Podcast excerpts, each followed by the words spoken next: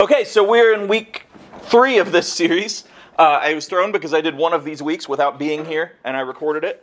And so we are talking about marathon and just how the Christian life is a marathon, how doing your best every day uh, throughout the course of a life is a marathon. And over the course of time, you're going to have moments where uh, you are sprinting and you're trying to get to a specific goal or you're trying to do a specific thing, but most of the time you're going to be kind of checking your pace and just doing your best and, and understanding that sometimes you're going to stumble, sometimes you're going to trip, but you're going to have to get up and keep going and keep trying. And so we talked about uh, in the first week about King Saul and how he was chosen by God to be a king. He was literally chosen. We usually just think of his villainy and where he tried to kill David, which is pretty bad, but he was chosen by God and he did a good job. Like he followed God and he did his best and he led Israel well. But then he started to believe his own hype and he started to get egotistical and he started to get prideful and he started to get jealous of all of these things. And so when David became a hero, all that he saw was the fact that he wasn't getting as much love and he wasn't getting as much fame and he wasn't getting as much as many songs sang about him and all of these things. And so he slowly and then quickly uh, turned against God and became a bad person and became a bad king and eventually died as an enemy of God. And then last week we talked about Solomon, who kind of the same thing, although in a way it's kind of worse because A, he was the wisest person ever because he was wise enough to ask for wisdom but B, he was David's son and also knew about Saul. Like he was in this line of kings and in this area where he knew their stories and he knew how Saul had turned bad and he knew how David had made a huge bad decision but then found his way back to God. And so he knew all of this and yet he still allowed uh, other women and, and, and just pride again to turn him away from God and to actually start worshiping other gods. And so this was somebody who started out as the wisest person ever and was doing what's right. But then he, he just started to care more about other things and more about other uh, fame things and more about other money things and more about all of this other stuff that turned him away. And again, it came back to pride.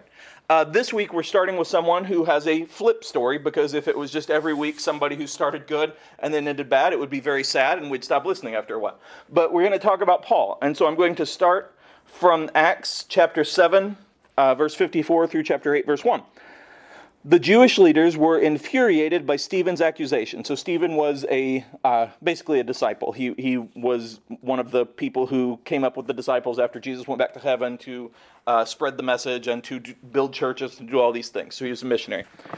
Um, and they t- shook their fists at him in rage. But Stephen, full of the Holy Spirit, gazed steadily into heaven and saw the glory of God and he saw Jesus standing in the place of honor at God's right hand. And he told them, Look, I see the heavens opened and the Son of Man standing in the place of honor at God's right hand. Then they put their hands over their ears and began shouting. They rushed at him and dragged him out of the city and began to stone him. Uh, his accusers took off their coats and laid him at the feet of a young man named Saul uh, who became Paul. And they stoned him. Stephen prayed, Lord Jesus, receive my spirit. He fell to his knees, shouting, Lord, don't charge them with this sin. And with that, he died. Saul was one of the witnesses, and he agreed completely with the killing of Stephen. So basically, Stephen was killed not even for necessarily preaching the gospel, but just for saying that he saw Jesus, just for loving Jesus, just for doing the right thing. And so they stoned him to death. They threw rocks at him. If you, you've probably heard this phrase a lot, but it literally, you take heavy rocks and you throw it at somebody until they die die, and you just keep throwing them and throwing them and throwing them. And it's not like pebbles, and it's not like tennis balls, and it's not like anything else. It's like heavy rocks that people would throw. And I don't know if you've ever been hit by a lot of rocks, but it hurts, and it keeps coming. And so you start to lose consciousness, but then you get uh, shaken awake by the force of a rock hitting your skull, and then you start to lose con- and et cetera, et cetera, and you start to bleed out, and all of these things. It's a horrible, horrible, horrible way to die. And even with all of that, Stephen, as he's thrown at the feet of Saul, who became Paul, uh, he says, Forgive them. Like, don't let them be charged with the sin, which is nuts. And that had to make them even madder. Now, he is an awesome person and he's a wonderful focus because he did the right thing and he died for just being a good person, just doing what was right, just following his faith. But we're going to focus on Saul. So, Saul, and most of you probably already know that he became Paul and you know that he started a lot of churches and he wrote half the New Testament. He did all these things. But this is where he started. He started as a murderer. He started as watching someone who was completely innocent of any crimes be killed and being part of it. And this was not the only time he'd been involved in that. Like his life at this point was going from town to town and putting Christians in chains, people that followed Jesus, people that just said they followed Jesus, people that knew the disciples, people that were rumored to know the disciples. If you're familiar with American history, uh, there was a period of time when McCarthy and the Red Scare and all this stuff, where people were just rumored to be communists, and so they were arrested and all of this horrible stuff. And this was basically happening now. And so anybody who was like, "Hey, I don't like this person over here. I think they follow Jesus," which for us that'd be a pretty good insult, but back then it's like you're getting arrested and probably killed. And so that was Saul's entire life. Like he was a Pharisee.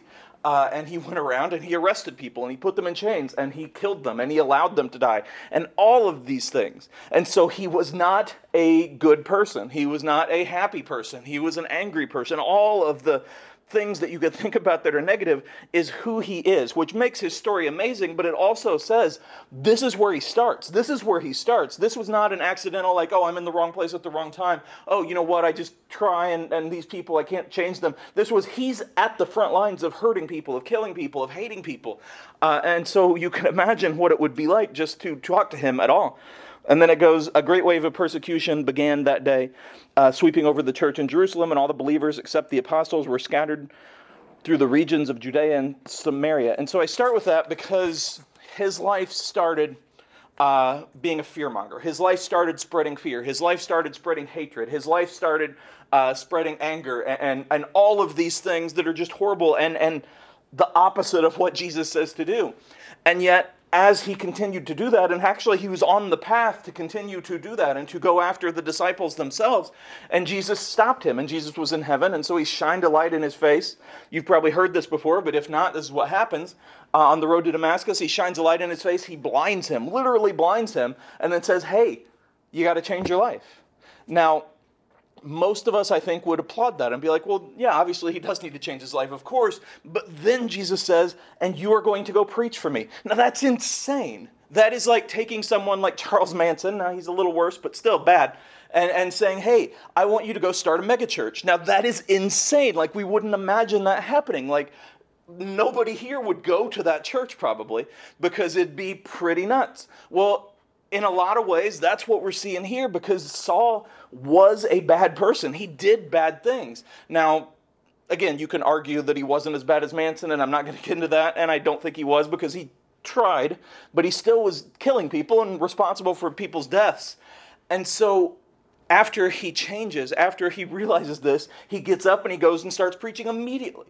Now, if it were a fairy tale and if it were just a story or just a TV show, uh, people would be like, oh man, I didn't like you and now I do, and it's pretty cool. But especially at the beginning and probably through his entire life, all of the Pharisees hated him because he betrayed them. And they're like, you're with us. Like, hi, this is worse than, than those Jesus followers. Like, you turned against us. You took what we taught you and now you're using it against us. Like, what are you doing? And so they all hated him. All of the, a lot of the followers of Jesus, they didn't trust him. And so he'd come into town and start talking and they'd be like, man, you know, I heard that he started this church and I heard that he was helping people and I heard that he changed. And these people said he was blinded, but how can we trust him? Like we saw him be there as Stephen died. Like we saw this. How can we possibly trust him? And so they continued to question him. And so everywhere he went, he was faced with hatred and faced with anger and faced with judgment. Now, his words were from God, and so people were changed. And as he talked and as he lived and as he did what was right, uh, people would be like, okay, he's legit, but it still took a while. Now, that's on him. Like he made the decisions that led him to that. But it was on God that he was able to get people to follow Jesus. It's on God that he was able to say, hey, I was the worst of the worst. This is what redemption means. This is what it looks like uh, there were a lot of people that Jesus could have called who maybe were more gifted speakers, or maybe more gifted writers, or, or maybe would have been trusted quicker and were Pharisees but hadn't done the bad stuff. But he went after Paul because he saw who he could be, and he saw his heart, and he saw that, that even though he had done wrong, he had this amazing potential. Uh, one of the things that you'll find in your life is you're going to screw up. And I say this a lot. I said this this morning. You are going to screw up. You're going to make stupid decisions at some point. Now, you can live your life thinking, well, I'm going to make stupid decisions. I can do what I want. And that's a bad way to live because you never know what's going to happen. You, you don't know when Rob's going to come barreling down the road and just slam into you, getting away from the puppy police and all this stuff. But you just don't know. And then the longer you put it off, the longer your heart has to turn against God and all of these things. But the way to look at it is, I'm going to screw up. And so I have to have grace for myself. And I have to say, okay, if even Paul can change that much and completely find redemption and completely write half of the New Testament, and you can easily say that aside from Jesus, Paul, especially in the early church, did more than anyone else to like build the church. Like this is a person who was involved with murder and yet he did so much to to do his best from that. It never erased what he'd done but he was able to redeem himself and to move forward. And so, even though there were some people that always remembered, he was able to ki- still keep trying and to still keep doing what was right. And so, you are able to do that too. Like, you're never going to make this one mistake or this one decision where it's like, I can never come back from that. Now, there are decisions and things that can have severe consequences that affect your entire life. Um, my mom, when she was very young, got involved with a drug dealer and got pregnant and had a baby, which spoiler alert, became me. But it was like this not situation where she's like, oh, I'm so glad that this is happening. And thankfully, like God had my great grandparents in place uh, to, to help raise me and then to eventually raise me completely. But even though like she didn't do that in evil or anything but she made this decision and you know she probably uh, was forgiven she was forgiven for it she changed her life she really built something amazing but the consequences still lived on now maybe I'm not the worst consequences in the world, but I mean, for a 17 year old girl, it's pretty rough. And so things like that can happen. Or, uh, you know, there are people in jail who have, like Paul, uh, murdered people, and it's wrong, and it's always going to be wrong, and they're going to stay in jail, but they can still be redeemed. They can still be saved. They can still do good. Now, the families of their victims are probably never going to be like, oh, this is so awesome, I can't wait to hear them. But those people can still do good. And so that's what we have with Paul. And so we're jumping to the end of his life. And this is chapter 28 of Acts. Uh, three days after Paul's arrival, he called together the local Jewish leaders. He said to them, Brothers, I was arrested in Jerusalem and handed over to the Roman government, uh, even though I had done nothing against our people or the customs of our ancestors. The Romans tried me and uh, wanted to release me because they found no cause for the death sentence. But when the Jewish leaders protested the decision, I felt it necessary to appeal to Caesar, even though I had no desire to press charges against my own people. Uh, I asked you to come here today so that we could get acquainted, so that I could explain to you that I am bound with this chain because I believe that the hope of Israel, the Messiah, has already come. So I jumped to this. There's so many things with Paul that I could have talked about to uh, show his redemption and show how he had changed. But if you've ever been in church before, you've heard me talk, you've heard me talk about Paul, and so you know a lot of this. I jumped to this because he's being arrested for doing something good, like he was being arrested as an innocent man. This is exactly what he was doing to other people. And so he can't be like, well, this sucks. This has never happened to anybody. And so in this situation, he's like, oh man, I know what these people felt like. And he'd spent his life trying to make up for this, but he knew what they felt like. And so instead of complaining and instead of whining and instead of saying, woe is me and this sucks and all of this stuff, he's saying, listen, I want to tell you about Jesus. He's like, it's wrong for me to be arrested. Life sucks sometimes because it was wrong for me to do what I did, but look at what has happened in my life. And so he's actually using the things in his life. Uh, I've talked before about how I've gone through depression and social anxiety and all of these things that I struggle with, and they suck. But they enable me to see things in a different way and see people in a different way and be able to talk about things that a lot of people can't necessarily talk about. That does not mean that it's easy, and it does not mean that I'm like, thank goodness I can just be in a cold sweat walking in a room of people. Like it's so awesome to just feel uh, worthless all the time. That's, I'm not saying that. But to say, okay, God lifts me up from this and God helps me and God shows me what to do and He's given me this chance to use it. And so that's what Paul is doing. He did a lot of bad stuff and he could have spent his entire life just apologizing and he did and he should have. But he could have spent his entire life saying, well, I've screwed up. Like I've done as bad as you can do. I know that Jesus told me to preach, but I can't do that. I'm not worth it. And a lot of people probably saw it that way. But instead, he said, you know what? I have to do this because it's worth it. And even though it's going to be hard, and even though a lot of people aren't going to listen to me because I did a lot of bad things, someone will, and that someone will be able to talk to someone else, and that someone will be able to talk to someone else. And my life will show that Jesus redeems. And so that's what he's talking about here. We go to the next part. Uh, they replied, We have had no letters from Judea or reports against you from anyone who has come here, but we want to hear what you believe, for the only thing we know about this movement is that it is denounced everywhere. Uh, so a time was set, and on that day a large number of people came to Paul's lodging. He explained and testified about the kingdom of God and tried to persuade them about Jesus from the scriptures. Using the law of Moses and the books of the prophets, he spoke to them from morning until evening. Some were persuaded by the things he said, but others did not believe. And after they had argued back and forth among themselves, they left with this final word from Paul. The Holy Spirit was right when he said to your ancestors through Isaiah the prophet, uh, Go and say to this people, when you hear what I say, you will not understand. When you see what I do, you will not comprehend, for the hearts of these people are hardened, and their ears cannot hear, and they have closed their eyes, so their eyes cannot see, and their eyes can or their ears cannot hear, and their hearts cannot understand, and they cannot turn to me and let them let me heal them. So I want you to know that salvation from God has also been offered to the Gentiles, and they will accept it. So he's talking to a court of the Pharisees, to the Jews, to the high council, to the people who he used to be a part of, and he's using his chance for freedom to talk about Jesus. Now, again, even though they saw him as a betrayer, and even though they saw all of these things that he'd done, he knows where they're coming from. And so, more than anyone else, he is able to talk about what they're thinking and what they're feeling. He knows the scriptures that they believe, and he's able to show how Jesus is in them. And so, you may think, I can't do it. Like I've done this, or I've done that, or I'm just not good enough, or I'm not the best speaker, or I'm not the best athlete, or I'm not the best student, or I'm I, I don't like myself, or whatever it is that you have going on somebody else is like you. There are other people that, that have those same struggles, that have those same things, and everybody has some struggle.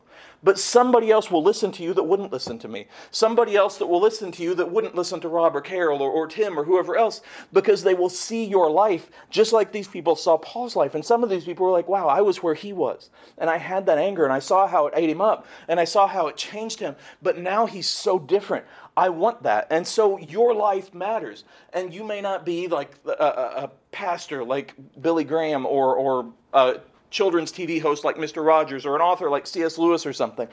But in your life, you're going to be able to impact people for good because they're going to know you and they're going to see your sincerity and they're going to see your truth and they're going to see who you are and what you've gone through. And so your testimony is your life. It's what you've done, it's what your past and how it shaped you, but how you've learned from it and how you've grown. And this is what Paul teaches us. This is what redemption teaches us. Last part of the scripture, and then I'm done. For the next two years, Paul lived in Rome at his own expense. He welcomed all who visited him, boldly proclaiming uh, the kingdom of God and teaching about the Lord Jesus Christ, and no one tried to stop him. So essentially, he lives away from home. He lives the not fully arrested, but not really free either for the rest of his life but he does it preaching about Jesus, talking about Jesus. Uh, and he knows everything that he's done. He talks sometimes about a thorn in his flesh, and I believe that means that he struggles with depression and some things that he's dealt with. But he still turns to God and he still thanks him and he still talks about it. He doesn't hide from the sins that he's done. He talks about it. He says, Hey, I sucked. Like I was a bad person, but Jesus saw something in me and he'll see something in you. So even though we've talked about people like King Saul, and I realize King Saul and Saul, but even though we've talked about people like King Saul and Solomon who completely got it wrong and had the highest office and just could not get out of their own way. We see someone who was very respected and could have lived his life as a Pharisee and been okay, but was completely changed and completely forgiven and able to bring that to other people. And so there's always hope. There's always a chance to do better. There's always redemption. There's always just a way to have a better life. And one of the things I caution you is there are always going to be people from your past who will remind you of your past. And they will want to tear you down. And they will want to say, Yeah, I know that you're saying this now, but I know what you used to be like. And, and it sucks and it hurts. But that's on them. All you can do is do what you can do. All you can do is live your best. All you can do is accept that you can do better and then do that and learn from your mistakes and learn from the mistakes of others and just stand up like Paul did without the murder stuff in your background and stand up like Paul did and go forward and just treat people like you want to be treated and say, hey, I'm not perfect, but you don't have to be either because we can do this. We can treat people better. We can love people more. We can have a, a better world, not all in all, but in the world that you live in, in the world that encircles you. Like you can be an example of good and you can help people to see that there is hope, to see that there is a better way, to see that there is redemption. And we do that just by doing our best and by being forgiving and graceful and helping each other. And that's all I got.